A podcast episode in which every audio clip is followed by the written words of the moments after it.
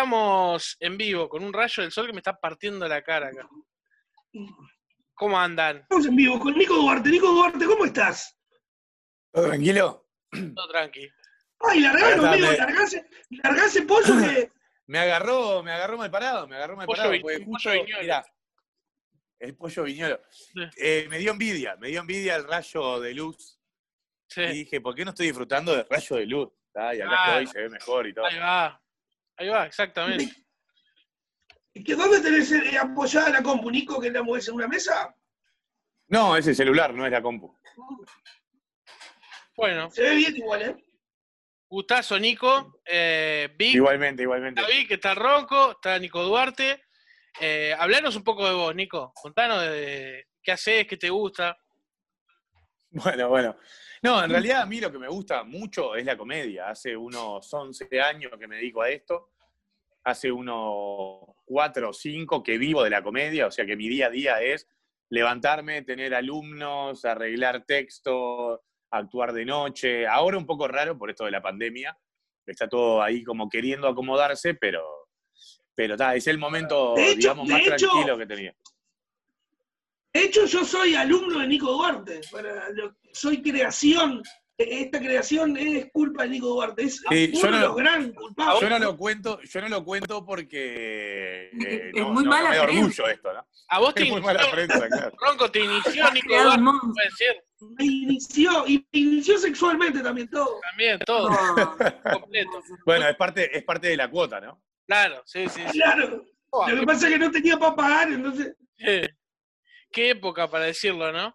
Tan, tan picante que Yo, Qué momento, qué momento. Pero yo lo dije porque fue el ronco. Si era con una mujer, no, esos pagos no se aceptan. Claro, sí, sí, sí. Che, Nico, ¿cuánto hace ya vos que estás dando clase de comedia? Porque vos a- a- dabas antes y dejaste y después volviste con un 2-3 probando. Yo primero arranqué produciendo cursos. Eh, armé un curso bastante grande con, con- de un año, digamos, eh, donde Marcel Quiroglián daba armado de personajes, Pablo Fabregat también armaba, hablaba de, de- de personajes, Leo Lorenzo hacía la parte de, de coaching, de cómo hacer las cosas en el escenario. Y había Leo, Lorenzo es el de Buen Día Uruguay. Ese mismo, que ya no es más, ¿no? Hace años. Este, pero sí, sí, sí, Florencia Infante daba las clases de impro. eh, teníamos, ahora no me acuerdo el nombre porque lo vi solo ese año, eh, un pibe que daba los cursos de clown. Eh, era un curso bastante, ahí arranqué a producir, eh, 2011. 2012 ya me animé a, hacer- a dar yo el primer curso, ya había estudiado con Angelini y con Weinstein, que para los que no saben son los que llevaron el stand-up a Buenos Aires y, ¿Es? y de hecho lo trajeron para acá. ¿Es algo de Jolie? ¿Es algo de Angelina y Jolie? Eh, sí, sí, sí, es el que hace los mandados. Agarrado de los pelos a eso. Qué increíble. Ahora todo, todos ven por qué me siento orgulloso de esta creación. sí, sí, sí. No, el, el Ronco ya ha dado, ya ha dado eh, muestras sobradas de que él tira a invocar, tira a colocar, todo el tiempo. Claro. Bueno, pero, cuando creo- pega, pega, bro. Yo, yo voy- Jugador que busca, busca, busca, busca. Eso iba a decir, es, eh, hace la del Instagramer, tira, tira, tira, y en una buscando el viral. Ahí está. A ver si pega, a ver si alguna pega. buscando el viral.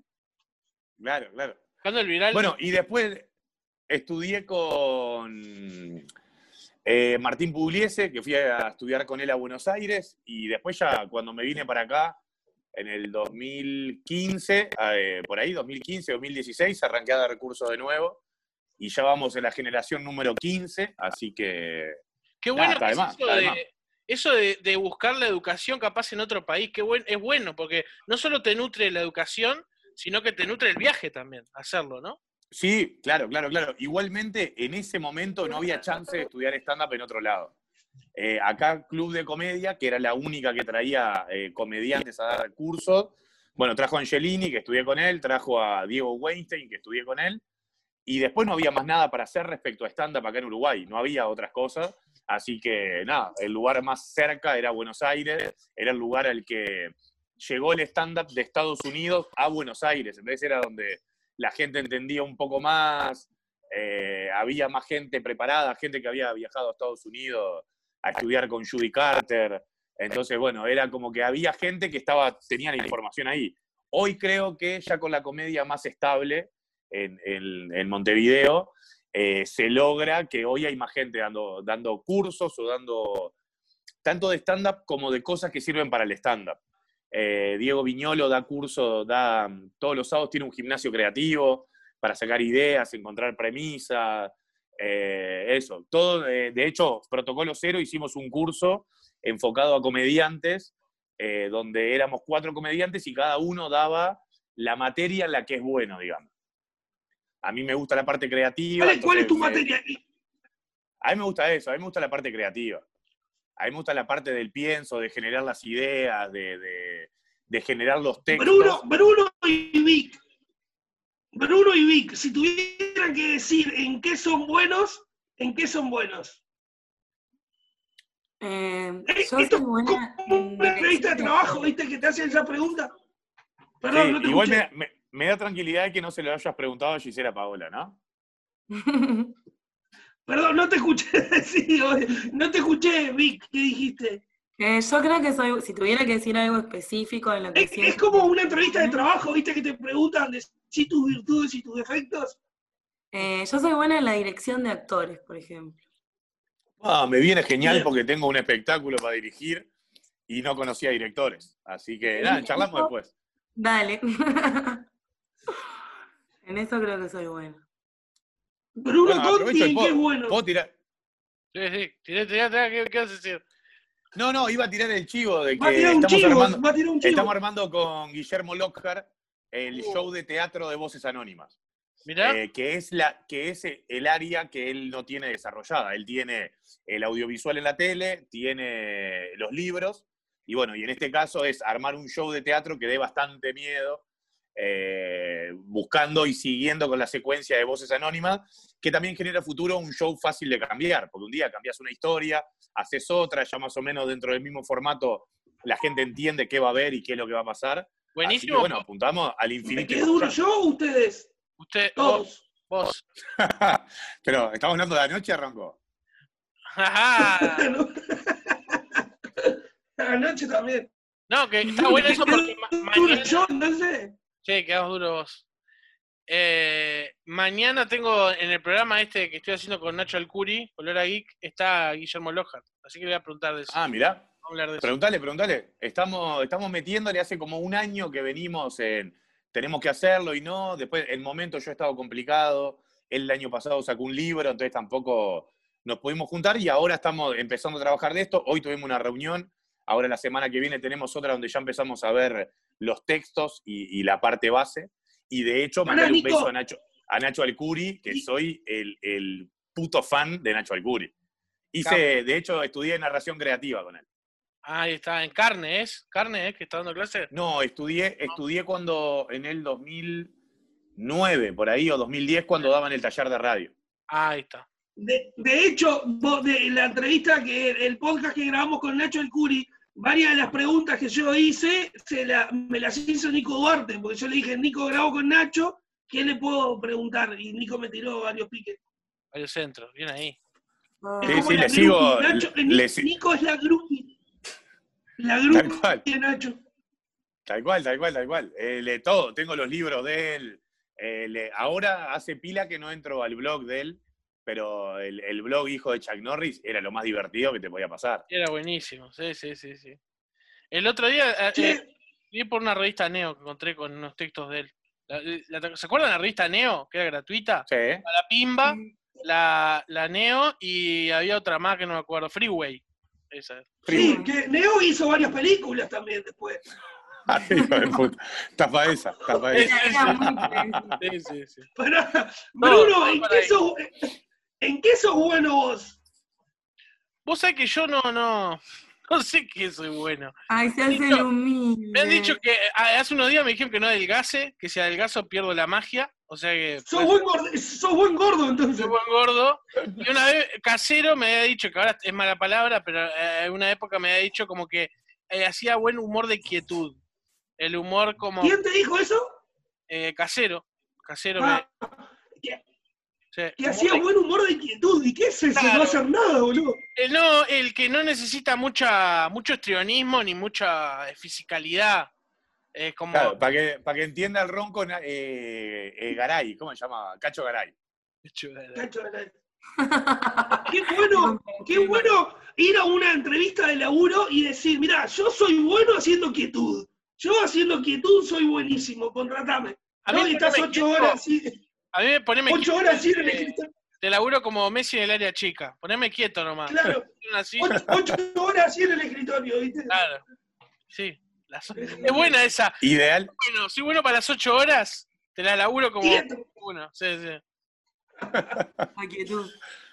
cada vez más para serenos y cosas de esas. Si van a pedir trabajo para ese tipo de cosas, no, mira, yo Blandengue. manejo muy bien la quietud. Blandengue. ¿qué, blandengue. qué laburo raro el blandengue? Esto es, es una pregunta bien ronco. ¿Por qué se dice blandengue si el tipo está, está duro así, parado duro? Eh, eh, no, no lo tengo, no lo tengo. Creo, creo que Mauri. Pedero, si no me equivoco, tiene. Creo que. Creo que Mauri Medero tiene un, un, cero blandengue, ¿no? Habla, habla los, de los blan- los de acá se llaman blandengue. habla de los blandengues, pero no, no entra en esa pregunta, que, que, ta, que es real, ¿no? Es Es una pregunta que ser. Eh, sí, durengue. No, pero creo que lo que lo que dice Mauri es que blandengue, ¿a qué te da blandengue? A blandito, ¿no? A que se mueve. Y son los los que te, te tienen que proteger. Y en Argentina se llaman eh, coraceros, ¿no? ¿Cómo se llaman en Argentina? No sé. No tengo idea. Pero viste, viste un cuando a veces, cuando estás parado, cuando estás parado así, eh, fijo, ¿no? Bien parado, recto, y viene alguien y te hace un toque y te atrás de la rodilla y te, y te caes así,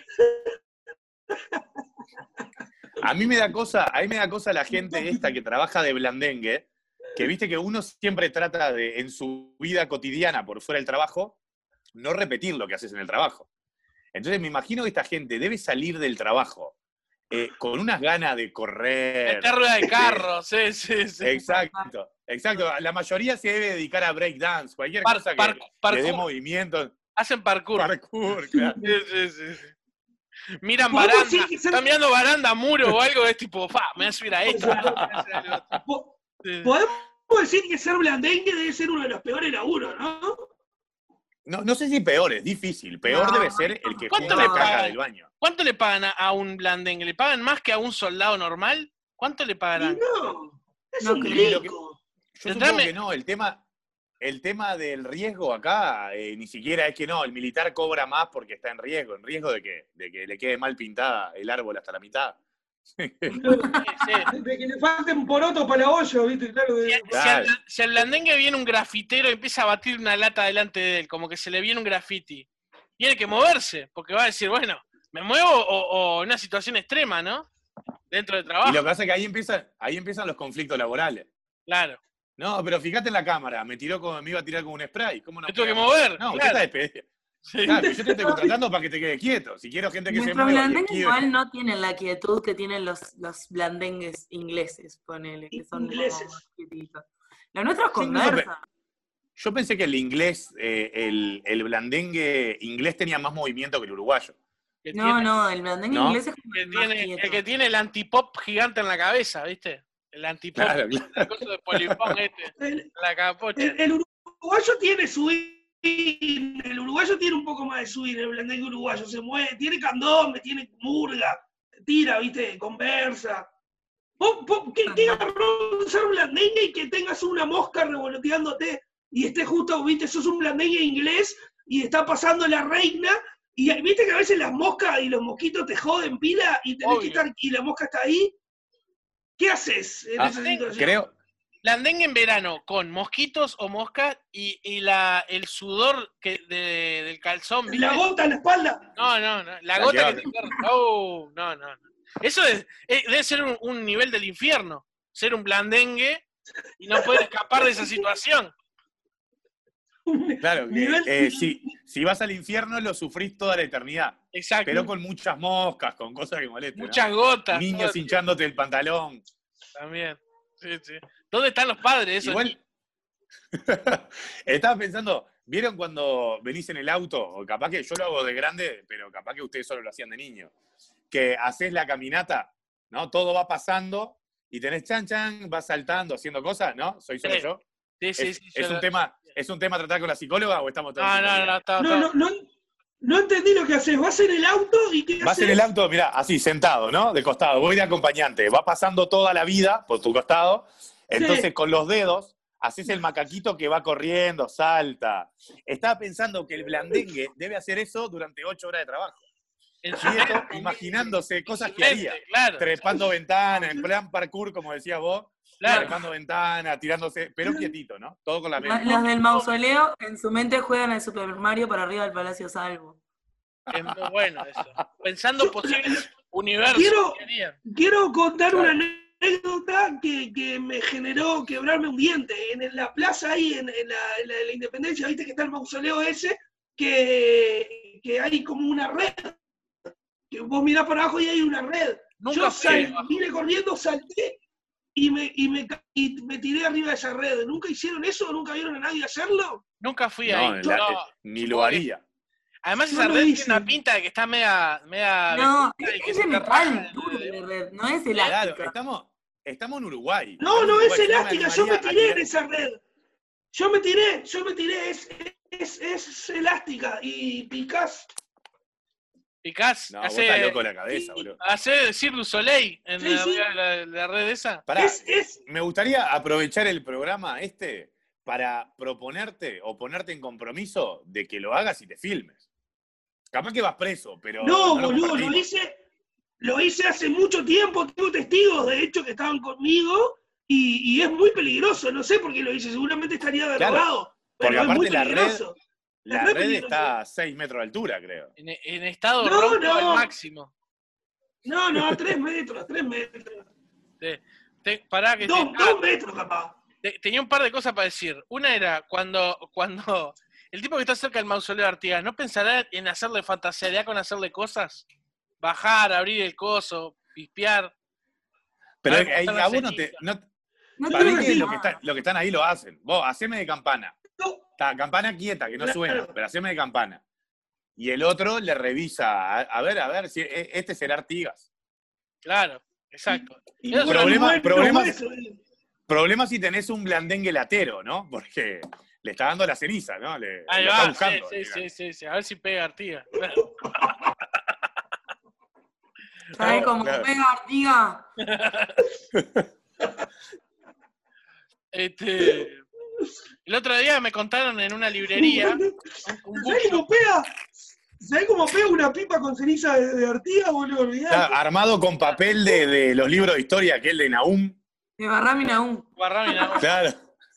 Oh, el otro día me contaron, en- hablando de los libros, de una de- en Bookshop, me decían que van los nenes, que no se sabe dónde están los padres, como lo- los nenes que van a molestar a los blandengues, y que se olvidan cosas. Tipo, el otro día encontraron un librito que parece que en, en McDonald's, ahora la cajita feliz te da un libri- libritos, y un nene dejó un libro ahí que no era de Bookshop. ¿De dónde es este libro? Y era un nene que dejaba tirado cosas.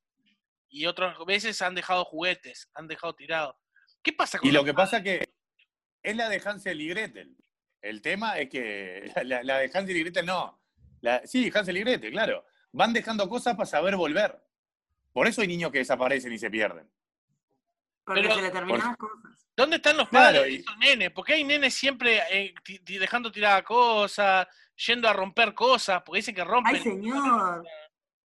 Es una vieja indignada. ¿Dónde están los padres? Está- qué ¿Dónde viejo que estás? Bruno. Sí, sí, sí. Vos, fui- vos fuiste ese nene también. No, Dejale yo ser nunca- Yo nunca dejé, dejé nada. Lo que dejé fue una vez. eh, Bruno, vos robabas plata de la escuela, Bruno. Robabas plata de la maestra de la escuela. pará, lo que ¿Dónde estaban los- ¿Dónde estaban tus padres? Cuando abrieron el portón, eh, ¿se acuerdan de que yo conté que yo soy muy shopinero, no? Cuando abrieron portones eh, en, en los primeros años, había un lugar que se llamaba Graffiti, que, te- que tenía muchas cosas muy cool. Vendían, me acuerdo que me encantaba ir que tenían los VHS, los cuentos de la cripta, eh, pila de cosas como que a mí me Oh. mucho. Y tenían un tobogán, tenía dos pisos el local, es como el Mosca que tiene dos pisos. Y tenía un tobogán de chapa que conectaba el piso de arriba con el de abajo y vos te podías tirar. Y, y en una me, me caí, caí muy rápido, caí de traste y dejé el traste ahí. Eso me lo olvidé una vez en, en Portones. El traste lo dejé todo ahí. Me- pero me di de bomba ¿Sigue mal. estando ese local? No. No, no, no existe más. Qué lindo. Bueno, sueño. ¿quién de guacho no tuvo, no tuvo el sueño de que en su casa abrir un, un agujero en el techo y, y del segundo piso tirarse en los palos como los bomberos, ¿no? Está genial. Bueno, yo soy de Malvin Norte. Eh, no había forma de que te pararas en el techo que era de chapa, ¿no? Claro, No, no había forma de casa de dos Te va a No descontrolar, era. ¿te acordás. Nico? Nico, ¿te acordás de se va a descontrolar? Los, los nenes, el meme. ¿Y ¿Qué era eso? El meme de Aparte, sabía, sabías que si había alguien que te estaba caminando por arriba del techo, eh, Sí, era sí, tu sí. padre o tu madre volviendo, ¿no? Estaban- El- eh, eh, Ronco, ¿te acordás el meme de los nenes eso? Que están saltando arriba de un techo de chapa y dicen, Ah, "Esto se va a que se- descontrolar". Es genial, es genial. Sí, me acuerdo, era un video, sí, sí. Y de guacho, de guacho, ¿quién no hizo eso, no? De bardear cualquier cosa y si la rompías. Sí, yo tengo una duda respecto a esos videos y es, ¿en qué momento se te cruza por la cabeza hacer ese tipo de cosas? El que salta de arriba de una casa para caer Sos un arriba de una niño, mesa. Nico. Sos un niño. A vos, ¿en qué momento se te ocurre venir en el auto haciendo así con los deditos? Claro, es Pero, lo mismo. pero no, no atenta contra mi vida. No, no le diría a un montón de amigos, che, ¿por qué no nos paramos en un techo de chapa y nos ponemos a saltar y decimos, esto se va a descontrolar? A Lo ver qué pasa, sí. ¿qué, qué pretende que pase? Yo lo rehago, yo lo rehago. Sí, lo sé, sí. Lo sé. Te fumás, te fumás uno y estás aburrido vos. Vamos a colgarnos el Pero- balcón. Pero tienen 10 años, los nenes, no, te- no se fuman uno, Ronco. Claro. Pero, bueno, pero, los nenes tienen esa, esa inconsciencia. Nosotros la tenemos porque la provocamos con droga. Es verdad. Claro. Claro, está bueno. Yo creo bueno, que todos somos, todos somos un poco inconscientes. ¿A quién no le gusta hacer idioteces? Sí, y más gusta hacer estando idioteces. fumado. Sí, claro. A mí me gusta, me gusta la idiotez, pero no me gusta tentar contra mi vida. De hecho, hago todo para no atentar contra mi vida. No saltaría en un techo, no me fumaría nada eh, y me subiría a la terraza. A ver, vamos a combinar, a ver qué pasa. No, no, cosas que no, no haría. Yo, yo qué sé, yo la última que hice me acuerdo que me tomé unas birras, me tomé un cartón y me fui al mambo de, de- de- del Parque Rodó. Pero ahí todavía estás bien. Eso se todavía. Pero me paré, me paré en el mambo, atenté contra mi vida, lo sé. Y si vos, y si vos estás al lado mío y te digo, dale, Nico, dale, dale, parate, te vas a parar. Porque somos inconscientes, el ser humano es inconsciente para buscar eh, la diversión. Nos queremos divertir.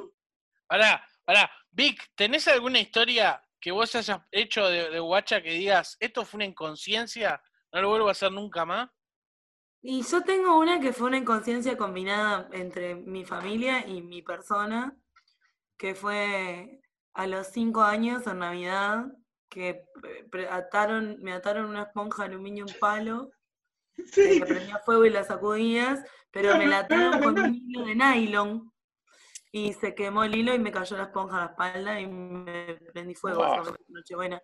Ah, Pero No fue era- tan buena. fui- Siempre fui como muy, y ahora de, de vieja me pasa también, como muy vaga. O sea, yo me drogo y quiero quedarme acostada mirando al cielo, no me da por saltar a ningún lado. O me da por inventar cosas, como por ejemplo simular mi propia muerte. que eso me valió igual unas cuantas cachetadas. Simulaste tu propia Vic, esto es una la tenía, la tenía esa yo.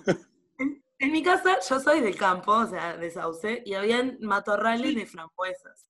Por La eso usaban la esponjita aluminio y no compraban bengala, obviamente que era Obvio, y no iba al shopping, o sea, ¿qué shopping? Mucho me- a la plaza, tenía que hacer 5 kilómetros.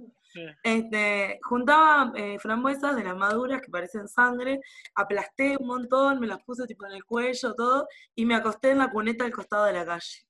A ¿Qué esperar. producción? Alta producción. algo. Y vino una vecina en bicicleta y se bajó de la bicicleta a los gritos y me empezó a sacudir gritando, llorando y cuando yo me reí me pegó una trompada en la cara y me llevó de los pelos a mi madre y, y ta, esa fue la última vez. Eso era lo que hablabas vos de que la justicia que le hace un vecino, ¿no? ¿Quién fue? ¿No fue Moré? Moré fue el que contó eso. Moré, el que dijo que eh, cuando éramos chicos, eh, muchas veces o nos ajusticiaban nuestros Si no padres- estaba tu madre, te cascaba la vecina. Claro, sí. No, Claro, si no está tu madre, te casca la vecina. Claro. Mis padres viste jamás que- me pegaron. Mi único cachetazo de niña fue el de la vecina, pero yo ahora de adulta la entiendo, o sea, la hice pasar muy mal. O sea, ella asumió que me habían matado un auto, que iba a tener que llevar el cadáver a, a mi familia. O sea, Hola, Denise. Hola, Nico. ¿Cómo estamos? Están juntos hoy ustedes, ¿no? Eh, sí, pero yo estoy de productor, no estoy de comediante. Qué feo que sonó eso, Ronco. ¿Cómo están? ¿Cómo anda? Olis. Uh, Amor, pará, Quiero- eh, contá acá, al- ¿qué- ¿cuál fue la inconsciencia más grande que hiciste de chica? Algo, Vic, por ejemplo, simuló su propia muerte. Se, se acostó y se puso fresas acá como si fuera sangre. Vos, ¿cuál fue la inconsciencia? Dale. La inconsciencia. O algo, algo loco que hayas hecho de... Y está contigo, Ronco, ya está. tres, Te dejó, dejó la inconsciencia para, para el final de la vida. Estaba, estaba Esa fue la saliendo peor. de la casa de mi abuela que vive en la Rambla. Estaba Dale. saliendo de la casa de mi abuela que vive en la Rambla y le dije a mamá, ay, quiero ir a la playa y crucé, tipo, me, me fui corriendo, tenía siete años. Me solté la mano a mi madre y salí corriendo entre los autos. Y no me pisaron, era para solo para ir a la playa. Nada. Bueno, te ganó, te ganó Vic, amor, yo no no, no. Sí, sí. Y Los la otra no sí. Era bastante violenta. Perdón, era Vic, que- te corto, te corto para agregar algo a lo anterior y que no se pierda, que no solo te ajusticiaba el vecino, sino que todas nuestras madres, ya cuando te dejaban para que alguien te cuidara, ya le daban permiso. Vos, no sé qué, si se porta mal, pegale. Mirá que está todo Claro. bien. Era como, fíjate, resolvelo vos, fíjate No, cómo era válido, Hoy en día.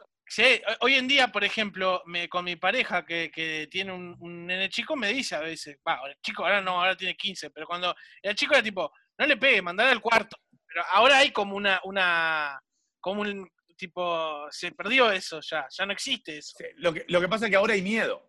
Claro, ahora ahora tipo, ahora te cuarto, Vos, le vas a pegar y te dice, a ver, pegá, Gil, pegá, pegá si tenés huevo. Pegá.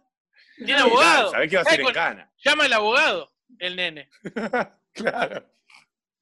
Mirá, voy a contar una. Siempre terminan perdón. romantizando el abuso infantil, chiquilines. No, pero tengo, Romantizando el abuso infantil. tengo un amigo, hace muy poquito, hace dos semanas más o menos, que jugando con el hijo sin querer le pegó y lo lastimó. Entonces, el hijo fue a la escuela y la maestra le preguntó qué le había pasado y le dijo, no, mi papá me pegó Uh, y lo metieron casi en cana.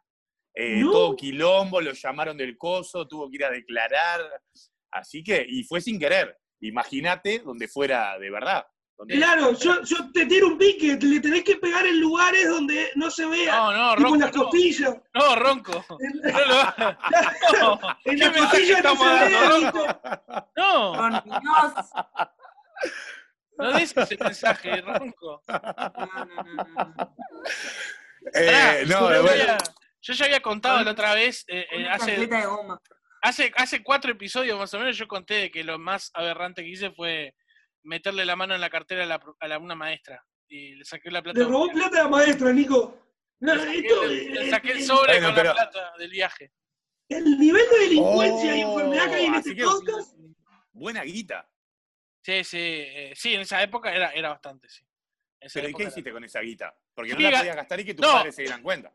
Gilié, fui y puse en la cantina. Claro, fui y la puse en la cantina, así puse un billete de 500, poné en la cantina. así. Una ronda, una ronda de chisito para todos los pibes. Claro. Hoy pago yo, Urice. Chisito Coca-Cola para Vos todos. querés chisito, vos querés chisito, vos querés chisito. Hijito. Ah, Ah, cualquiera. vos- yo la.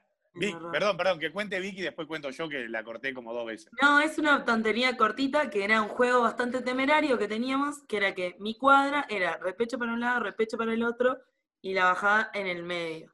Entonces lo que hacíamos era jugar a gladiadores americanos y agarrábamos ramas de árbol de mimbre, nos poníamos en una bici en cada esquina, veníamos al palo y cuando nos cruzábamos nos pegábamos con las ramas. Ah, que Y entonces tengo marcas de Sí, tipo en las manos, en las rodillas, en rebencazo.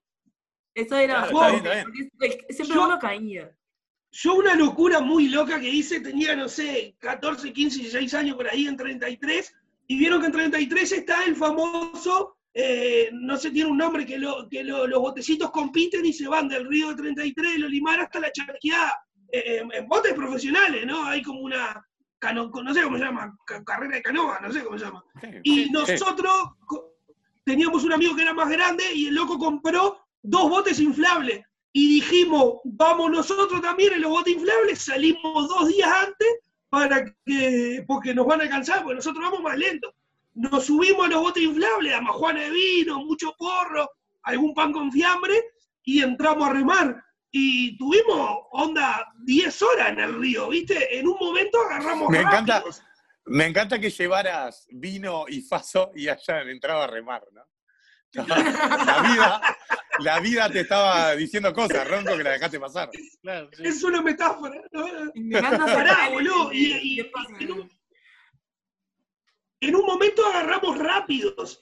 Se nos rompió un bote, nos metimos con. Vos, era una demencia lo que hicimos. Tuvimos que al otro día a frenar como una playita que encontramos, cargar los botes pinchados al hombro y volver todo caminando por un campo que no sabíamos dónde era, hasta eh, una civilización. En el camino estuvo bueno igual porque encontramos cucumelo y eso, entonces íbamos como recopados. Pero fue Todo- una demencia igual. Todo boludo. país, además. Todo país, vino, cosas, paso. Hoy estoy- Y un, un cacho de un cacho de pan y fiambre, Muy importante. Es como ¿Qué- cuando- ¿Qué fiambre, Ronco? ¿Qué fiambre? Es como cuando vas al Chuy, ¿viste? Es como cuando vas con amigos al Chuy que decís, dale, vamos a comprar whisky, caña, cerveza, vodka. Boludo, me echá un paquete de arroz y atún también, ¿no? Porque te, te vas a hacer Te da culpa. Pará, pero no, no, Ticholo y Guaraná no, no, no, no curtía. No, alcohol. Todo Si vino. vas al Chuy, Claro. es alcohol. Si vas a acampar a Rocha y vas al Chuy, vas a comprar alcohol. Yo no era tan así, ¿eh? Yo compraba Guaraná, Mirá, yo- Ticholo. Yo sigo siendo así igual, ¿eh?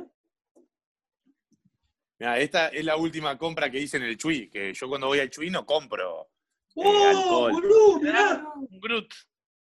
Groot. Un Groot chiquitito, Muy eso bueno. lo venden en el Chuy. Ay, ¿Y sabes cuánto, ¿Cuánto salió puede eso, salir? Nico? Mirá, me- eso, eso, me lo voy a poner acá para que vean una idea del tamaño. ¿Cuánto puede salir? cabeza. 300 está de más. pesos. 3.50. Pensé que ibas a decir mucho más. Sí, sí, sí. Yo, Yo pregunté con miedo, hubiera dicho mil pesos, no sé. yo, Sí, yo bueno. pregunté con miedo pensando que me iban a decir 1.000, Eh, cuando me dijeron 3.50, dije, se va conmigo. sí, sí, sí, sí, está divino. Buena compra, buena compra. Felicitaciones. Gracias, gracias. Este, mm, pará, no, otra que hice fue, eh, venía un amigo, ¿viste cuando, cuando hablamos de los químicos? Que el amigo es un, como un químico que eh, se junta uno tranquilo y son los dos fatales, ¿entendés? Son Bueno, dos amigos re tranquilos, pero los juntás y son fatales, bueno. Yo contigo no me puedo juntar. sí, es verdad. Sí, mejor no hablemos. Pará, escuchá. eh, hemos terminado mal, hemos terminado sí, mal. sí. No, no quiero hablar de esas cosas. Escucha, eh, eh, se juntaba un amigo conmigo, Alejandro se llamaba, eh, y el pibe era el menor de tres hermanos y a todos fatales. Este, y se juntaba conmigo y, y yo creo que quería impresionar a él. Yo que era en ese momento el hijo único. Eh, y entonces agarré y lo llevé a la terraza de mi casa y vi a un, a el patio de un vecino y agarramos y empezamos a mear para Y abajo. te quedaste quieto, Ah, y te quedaste quieto. le meamos todo el, el, el- el patio. Desde arriba, hicimos una lluvia dorada, le hicimos al, al patio. Y- A mí, Ah, a mí me- yo tengo, yo tengo otra que hicimos que está además. Yo estaba en la Teja acá de vacaciones, eh, yo me venía a 33 vacaciones, y se había roto la principal, donde pasaban los ómnibus, se había roto. Entonces los ómnibus tenían que pasar por enfrente de la cooperativa donde yo vivo, donde todavía sigo parando, donde viven todos mis amigos. Y éramos guachos, y los ómnibus pasaban por ahí, y nosotros éramos una bandita, y cuando venían los ómnibus, nos agachábamos, hacíamos que agarrábamos piedra, le apuntábamos a la gente de los ómnibus y le tirábamos, y en realidad no teníamos, no teníamos nada. Y toda la gente se cubría. guachos de Era mierda. muy divertido. a mí Era me pasaba con mi primo. Tengo un primo eh, dos meses menor que yo, no me acuerdo, no, diez meses menor que yo, que toda la vida fuimos culo y calzón, cada uno en la suya, tranqui, pero nos juntábamos y hacíamos cualquiera, de llenar globos de agua los días de lluvia y tirárselo arriba del paraguas a la gente que iba pasando. esa también. Había un Eh, loco, un gurí que vivía en un edificio que le gustaba bombita de agua de un quinto sexto piso y tirarlo a la gente, ¿viste? Que traba. ¿Y bom- bombita de agua con pichí nunca hicieron? Oh, No, bueno, no, no me, no me da la presión. otro nivel. Bombita de agua con pichí, claro que sí. Bueno, Era y un Vic poco me hizo. difícil llenarla. Es muy o tenés un de- chorro súper potente o Claro. Un O un pene, pene muy fino. como para voy a poder contar, sacar te voy a el contar. agua.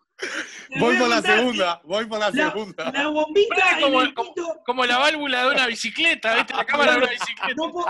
No podés llenarla así.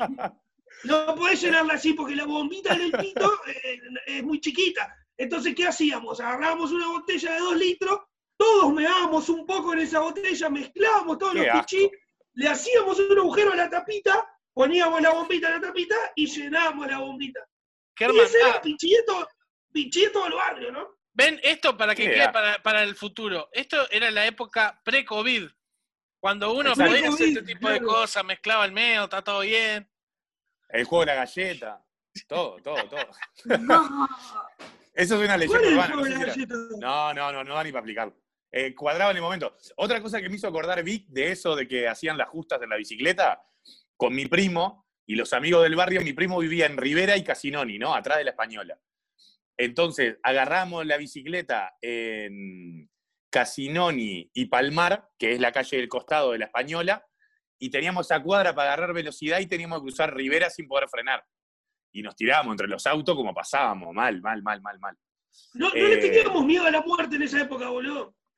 Pues no- creo que no éramos tan conscientes. Porque Yo hoy le tengo tremendo miedo a la muerte.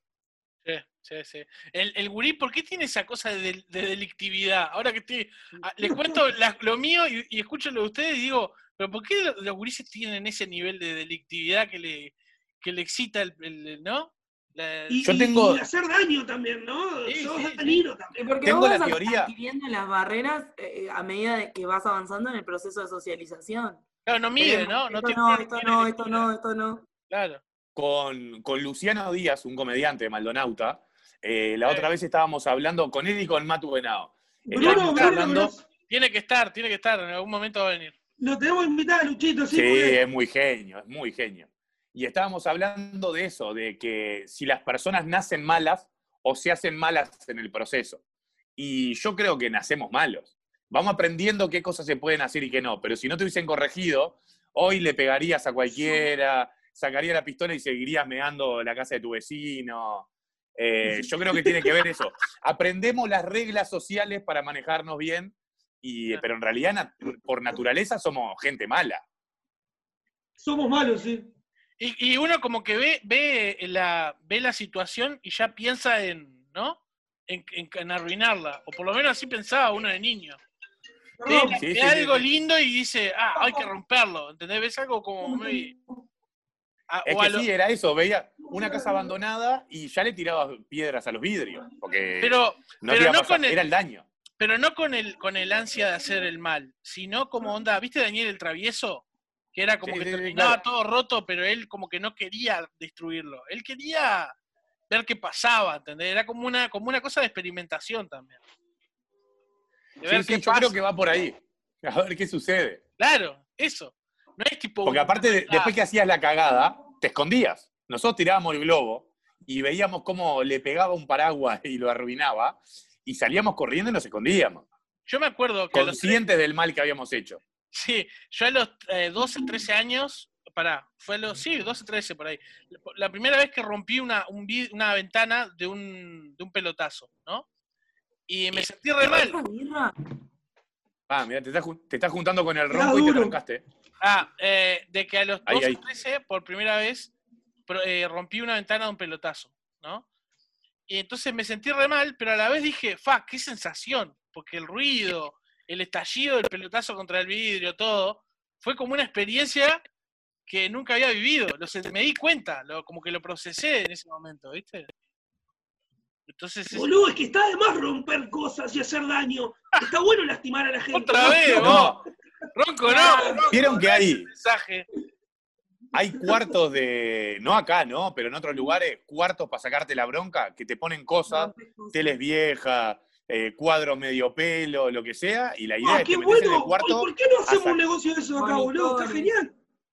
Y porque acá todo es carísimo. Acá la tele vieja en son- Tristán Narvaja vale 4 mil pesos. Si me la rompes, Ah. entro al cuarto y te cago a trotazo. Y también está el concepto de, concepto de vintage, también, ¿no? Esto es Claro, vintage, claro, claro. entonces sale más caro. Vos, incluso hace- te voy a decir algo, éramos, éramos daninos con nosotros mismos también. Ustedes son de mi generación. En la escuela se acuerdan de la quemadura china, Sí. que, que te hacías así Boludo, horas y te, y te lastimabas la mano. ¿Nunca le metieron No, el, no, el- el- chispazo de un encendedor roto? ¿Nunca les tiraron así en el brazo? Sí. Sí, Que te da te tremenda electricidad. Qué pesado, vos. En una época que todo el mundo en mi clase andaba con los pedazos de encendedor roto. tss, tss, tss, pará, ladilla. Estaba sentado y saltaba, ¿viste? Claro. Sí, sí. Bueno, yo iba, metía estamos con mi hermano, tengo un hermano más grande, y metía a la casa de los chascos. Ahí en Ejido y 18. Ah, nunca entre- fui vos. Era mi eh, sueño ir todo, ahí. polvo pica pica, cualquier cosa, que el polvo Eh. pica pica era lana de vidrio, ¿no? Ah, O sea, es las hasta bombas de pe- olor peligroso. tenés. Ah, Mirá, Bombas de olor. Te corta todo. el- mira, yo, yo vivía en 33, iba al liceo en 33 y mi abuelo me mandó de acá, te digo regalo, bombas de olor. Eran unas que vos las pisabas, se inflaba la bolsita, explotaba y largaba tremenda baranda. Estoy, ¿Están todos duros? Sos No. vos, No, yo no. vos. Ah, hace hora que estaba hablando solo, boludo. No, no, no, se te escuchaba, Era pero. bomba de olor que vos la pisabas. Ah, vos pisabas la bomba de olor y explotaba. Y la tiré en el salón de clase. El olor a podrido que quedó, tuvieron que evacuar todo el Era salón de mi clase, boludo. Fue un Yo lo hice. Y después una- agarraron a los cuatro peores de la clase a interrogar, a ver quién había sido y quién había sido. Y yo no decía nada. Y mis amigos que estaban conmigo, que eran los otros, decían, vos decís porque comemos todo. Claro, y me tuve que entregar, vos. Me tuve que entregar. Yo Me tiré Tuve bomba de olor. entregar. Me tuve que entregar, decía. Sí, sí, sí. Eh, me entregué así, fue culpable. Yo tiré bomba de olor en eh, campamento de primero de liceo, campamento de fin de año, en la primera cena. Y nos tuvimos que ir porque el olor a huevo Ah, podrido que había en el comedor. No, boludo, es horrible, era horrible. No puedes respirar. ¿Dónde, No. yo, yo recompraría una bomba de olor ahora. ¿Dónde venden? Ahora No, creo que la casa de los chascos cerró. cerró, No. cerró. Ahora es una papelería, una, una, un kiosco, no Ahora sé en qué. cualquier lado igual. En Amazon, si buscas bombas de olor, te va a aparecer. Está, pero ¿qué te va a gastar una franquicia de traer cosas por, por gastar- comprar bomba de olor? Vos, pará, ¿qué personaje el abuelo que te malcría, eh? Qué, qué gran, El figura, abuelo. qué gran figura. ¿Ves? Eso vale tuve- la pena hacer una estatua. No me hagas estatua del Papa, una poronga. Hacemos una estatua Claro, del chino, el chino haciendo así. El chino Yo en tenía- bola, ¿para qué quiero el chino en bola? Es un abuelo, claro. Un abuelo que te Yo tenía la abuela, la abuela que te malcría y te da plata como si fuera un dealer pasándote algo. Sí, sí, sí. Que venía Hace de todo, eh, tomá, tomá, pero- ahí va, ahí va, tal cual. Padre le decía, no le dé, no le dé. Y le decía, shh, toma, Nico, toma. Agarra, agarra, agarra. Y no, agarrá, no, decía. Con la mano así, te daba con la falopa, mano así. Con la mano así. Claro, eh. Compró falopa, te decía. O sea, la, la abuela que, de repente no te compra el último muñeco, porque te compra un desodorante o, o te compra un, un turrón, pero después te dice, Sí. toma, agarrá, agarrá. Y te El resto de- del año, claro, en Claro. el cumpleaños no le acierta, pero el resto del año te lo compensa. Claro, claro. Y aparte, Pero en el cumpleaños igual pasaba. Otra, cosa. En el ah, cumpleaños no, te, te daba el regalo de mierda y después te daba plata. No existe otra cosa, otra cosa que es un plus. No existe abuela o abuelo que no te cocinen comida rica.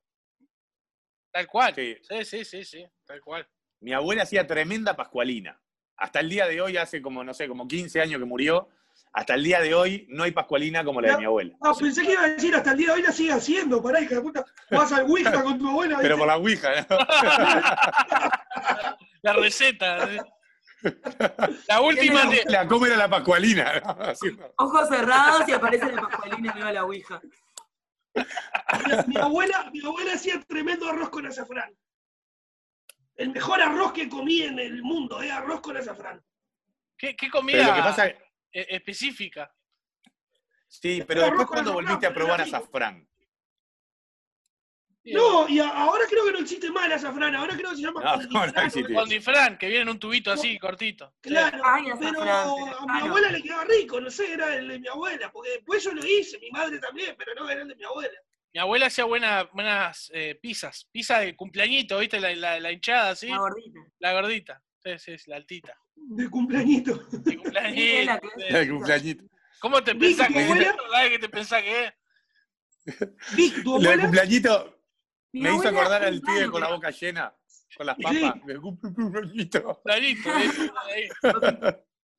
Mi abuela, a mí me gustaba de mi abuela eh, como un, una especie de guisito que hacía con cabellos de ángel. Y Sí, que a veces le ponía tipo gofio. Muy rural. Gofio, qué rico. Bueno, la No, carne con gofio es rica. Comés carne y la mojás en gofio. En gofio. Sí, es como la fariña. Claro, fariña conozco, Pero más de pero nunca pobre. había escuchado que mojaran en gofio. A mí el gofio me gusta con agua o leche y azúcar. Yo No, acá hacían que- como el guisito y le ponían como, ¿quién le pone queso rallado? Gofio. Yo no sabía lo que era la fariña y mi abuela me empezó a, a dar con el asado. Fariña. Bueno, en el Chuy venden una que se llama farofa, que, que es. Farofa como- media. Pero es, es, es lo mismo, pero es para inhalar. Claro. claro, no, pero es una fariña condimentada que está increíble, boludo. Es una fa- fariña con, con mucho gusto. Entonces yo comía carne solo con eso. ¿ya? Bueno, en el la- Chuy te venden los pinchos de carne con, con eso. Y yo que trabajo todos los veranos en Punta del Diablo, eh, cada vez que voy al Chuy como un pincho de eso y también con picante y farofa. Pero pará, de, y la bajás con farofa. Pero no, lo que digo es este que mm, es barato esos pinchos, sí, son comida de subsistir. Re barato. Es, Ah. mirá, es un pincho más o menos así de largo que tiene tres o cuatro pedazos de carne, grande pedazo de carne. Cerdo por lo general. Eh, Morrón, hay de cerdo y hay de cerdo y de pollo. No, solo trae eso, cerdo y Ah, no. solo la carne. no es tipo. No es tipo broche. brochet. Ahí va. No, no, no. Y tiene, ponele que sale 60 pesos. Lo que pasa es que del lado brasilero es todo más barato, ¿no? Claro. No, pero igual, Eh, ¿cuánto, con- cuánto te comes? Para llenarte te comes tres, capaz. Tres. Tres, 120 pesos. Vos, No, pará, el otro. eh, pará, perdón. 180. tenés que Es terminar lo- la escuela. Es Eh, lo mismo que pasaba en Argentina cuando, cuando vos, vos la viviste, Nico, seguro. La de subsistir. Una, una vez me fui en 2007, una semana a Buenos Aires, y subsistí, porque no tenía guita casi, eh, a Pancho. Pancho de los 24 sí, horas. seguro. Claro que Pancho sí, con paxiquiocos. Sí, sí, sí. Pancho con papita, tienen toda la salsa. Ahí conocí que venía la salsa de queso. Y de hecho, mirá, tan fanático soy del pancho que cada vez que voy a Buenos Aires me alimento a pancho, ¿no? Sí. Pero había, la última vez que fui, sobre la calle Corrientes, un lugar que solo se dedicaba, una casa, solo a sacar panchos. Y tenían un pancho que se llamaba Agarrate Catalina, porque bueno, la gente allá estaba fanatizada con, con Agarrate bueno. Catalina. Tenían pancho de distintos lados con millones de cosas para agregar lo que se te ocurra y valían dos pesos. Como un Pancho va, Tres pero de pesos. argentino. No, pero, Exacto. pero pará, pará. Millones de cosas para agregar. Para mí el pancho es eh, ketchup, mostaza y, y yo soy de la época del queso rallado. No Raro. las papitas chiquitas. Eh, pero lo que pasa es que no, no ah, conoces, No le voy a poner pepino. Ah, a mí sí me gusta con. no conoces con el pancho gourmet, papá. Claro. Exacto, con cebollita, con un montón de cosas. El pancho repollo. Te, te le, puedo- le llevo, capaz que te llevo un plato de mozzarella, comida. Entonces le pones lo que mozzarella quieras. y panceta llevo, pero ya después ponerle pepino, morrones, no. Muy clásico, muy clásico. No sé qué pasó ahí. Sí, sí. Mirá, en un viaje, en un viaje comí, eh, a mí no me gustaban lo- la comida de olla, no me gustaban los porotos, nada de eso, ¿no? Hoy por suerte crecí y ahora me los banco. Pero estaba viajando solo de Estados Unidos para acá, entonces llego a un lugar que vendían, en el- dentro del aeropuerto tenía que hacer un, un transbordo y vendían panchos, ¿no? Entonces voy, compro un pancho, me preguntan qué pancho quiero y le digo L4. Y agarran una cajita hermosa, me ponen el pancho arriba con pancito, todo, y en el último momento, antes de dármelo, meten un cucharón en una cacerola y hacen así y le tiran poroto negro, tipo feijoada, por arriba, y me cagaron el pancho. Pero hoy entiendo que estaba de más. No, Ah, o sea, No, yo no, no estoy, pero- no estoy, no me cerraría a probarlo, pero por ejemplo, yo ahora en Pancho co- lo que hago mucho es eh, el pancho con eh, arveja y choclo, onda baurú, arveja, choclo, y lo Oh, qué sellan con queso. Lo, lo- con queso arriba, lo, lo sellan, ¿entendés? Entonces vos mordés y adentro tiene el pancho, arveja y choclo. Qué rico. ¿Puedo, puedo contar algo que me pasó con, con Pancho Va? A ver, cuente. Llamo más o menos 2013, 2014, por ahí. Llamo a Pancho Va y yo no sabía que cuando atendían, eh, te atendían raro, ¿no? Entonces llamo por teléfono, pa- estábamos re fumados con mi novia, llamo por teléfono y digo, me atienden y me dicen, Pancho, ¡ah! y me agarré un ataque de risa que no pude hablarles y les corté. Entonces le cuento a mi novia lo que había pasado, no sé qué, no sé cuánto, y le digo, espera, ahora vamos a llamarlo y lo pongo en el altavoz. Y ta, y para que lo escuche, y después pedimos un pancho. Y llamamos de nuevo y nos atendieron, Pancho, va. Y nos empezamos a reír los dos y le tuvimos que cortar. Nunca comí en Pancho va porque no logro pasar de la llamada. Oh, pero, pero Pará, si estás pero en el local, en el, en el local Pero dicen que hacen igual. cosas. No, no te dicen. Y te hablan, te hablan todo como con Pancho. Ah, el eso sí. Pero cuando te ¿Cómo dicen. estás fachando? Ah, eso sí, ¿Cómo? pero cuando te atienden no te dicen Pancho, ah, cuando te atienden. Pancho en bien. No, pero lo que pasó fue que Pancho mi hermano Renzo, que tiene 26 años, él, hace un par de años que, que vino, fuimos a ver un toque a la trastienda y después fuimos a Pancho A, porque él nunca había ido. Y siempre le hablaba del lugar. Entonces lo llevé y digo, bueno, hoy vamos, vamos a comer acá a Pancho A, no sé qué. Y él no come el pancho con nada, lo come pelado. No le gusta nada, ni el ketchup, ni la mostaza, ni la mayonesa, ni nada. Y cuando le decían, ¿qué le pones? Decía nada.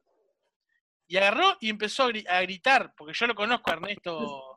Ernesto es el dueño de Pancho Bar, empezó a gritar, el hermano de Bruno Conti no le pone nada al Pancho, no sé qué, y como que lo dejó re en evidencia. Y se recalentó mi hermano. Y ir más. Sí, sí, sí. Ahora Es tiene que el ganas pancho está bueno para comerlo con cosas. Yo creo que el pancho está bueno para Lo que pasa es que ese lugar es, es como un, como un, este, ¿cómo se puede decir? Eh, un, un coliseo del pancho, ¿entendés? Es como un, es como un La ritual de, tirarle cosas al pancho, ¿entendés? Volviendo, Sí. volviendo al tema del inicio, el yo ritual. creo que el pancho sin nada es enlistarte en el ejército y ser blandengue. O peor aún, estar en la banda del ejército. Porque esa gente no aprende a pelear. Exacto. Esa sí. gente te va a una guerra con dos platillos y si te agarra distraído te cagas todo, pero eh, siempre podés balearlo, ¿no? Cha, cha, cha, cha, cha. Y vos cual. una ametralladora. En la guerra que vos te tirabas así con el arma y te aparezcas atrás con los dos platillos. y te cagás todo. O en el avión. En el avión venís así, ves al avión de al lado y el trompetista. Fíjate qué buen No tiene timing, otro uso. qué buen timing el de Nico que lo, estamos cumpliendo la hora y tiró el como el cierre perfecto. ¿Vos que- eh, quieren agregar algo ustedes? ¿Tienen algo para.? No, no? yo, yo quería decir que estoy impresionado con la obra de arte que está atrás tuyo, Bruno, que dice ¿Cuál? copicho en vez de Co- cobicho. Cobicho, dice. Está con B, la B está. Cobicho. Es una P. Es una B, es una Ah, B. cobicho. No, gra- muy bueno. No, no, lo podrías vender ese, ¿eh? Es un pizarrón. eh, lo, lo- lo puedo borrar después. Ah. Pasa que lo había, lo había escrito así nomás. Vos, eh, ¿quieren decirle algo más? ¿Nico quiere pasar un chivo? ¿Qué lo, lo- lo- lo- lo que Bueno, aprovecho, apro- aprovecho un chivito que la semana que viene, el martes 8, arranca nuevo curso de stand-up, así que vamos a estar eh, el último del año, porque como dura tres meses, después no nos da para meter otro. Eh, así que nada, quien quiera, aunque sea informarse, eh, que se comunique conmigo nomás y bienvenido, bienvenida, bienvenides. Bienvenidos. Eh, Vic, ¿algo para, para acotar? No, me dejaron con unas ganas de clavarme un pancho. Ah, a mí sí, me dio sí. hambre. Fisura, claro, quedamos medio fisura. Yo quería acotar que antes de, de dar rec acá, antes de empezar la llamada, vi una noticia que me dio mucha gracia, que fue que anularon clases en, en por Zoom en la Facultad de Derecho porque había Sí, porque fíjate que se estaban, se estaban pajeando en, delante de la cámara. ¿En serio? Sí, sí, sí, sí. Pero alguien, alguien que no sabía o dijeron, hoy que tenemos clase de derecho, va, ¿cómo sale una paja con esto? Ah, Es raro pajearse en clase de derecho, ¿no? Porque ¿qué- qué- Claro. ¿dónde está la excitación ahí, boludo? No, no, no. En las agravadas. Y no sé, porque puede ser, eh, te van a enjuiciar y me ponen así. Ay, entonces llévame nomás, llévame. que Y empieza ahí. te- Pero en Aparte, Cada clase, uno se cachondea con lo que puede. Creo que la gente En lo clase, veía claro, qué raro. masturbándose, boludo. Y no, podían igual sacarlo de la charla en vez de observarlo masturbarse. No va a ser para este podcast, pero la dejo picando. Gran pregunta, lugares raros donde te masturbaste. gran Oh, pregunta. muy bueno. Sí, Muy sí. bueno. Gran pregunta. Sí, sí, sí. La dejamos para la próxima. Este es un gancho para que Sí, la sí, gente sí, porque, se entusiasme. sí, ¿Por porque yo de esto no puedo contar porque voy preso. Mejor que el siguiente invitado. Bueno, Gente, Querido, escucha, Nico. Nico, pará, Nico, me pregunta Denise a qué hora tiene que estar. ¿A qué hora? A las 10. A, a las 10. a las 10. Bueno, muchísimas gracias, Nico, por estar. Gracias, Vic. favor, gracias, a por la Ronco. Y, y Nico, Gracias a toma, todos. toma, Nico. Agarra. Agarra No esto. veo, plata- veo. Toma, toma, toma, La toma. plata de la abuela, boludo. Agarra la plata de la abuela, La toma, Vamos, toma. vamos. Por acá La abajo. plata de la abuela. Nos Qué vemos, rico che. todo. Gracias por la invitación. Está divino esto. Gracias. Nico. Gracias. Chau, chau.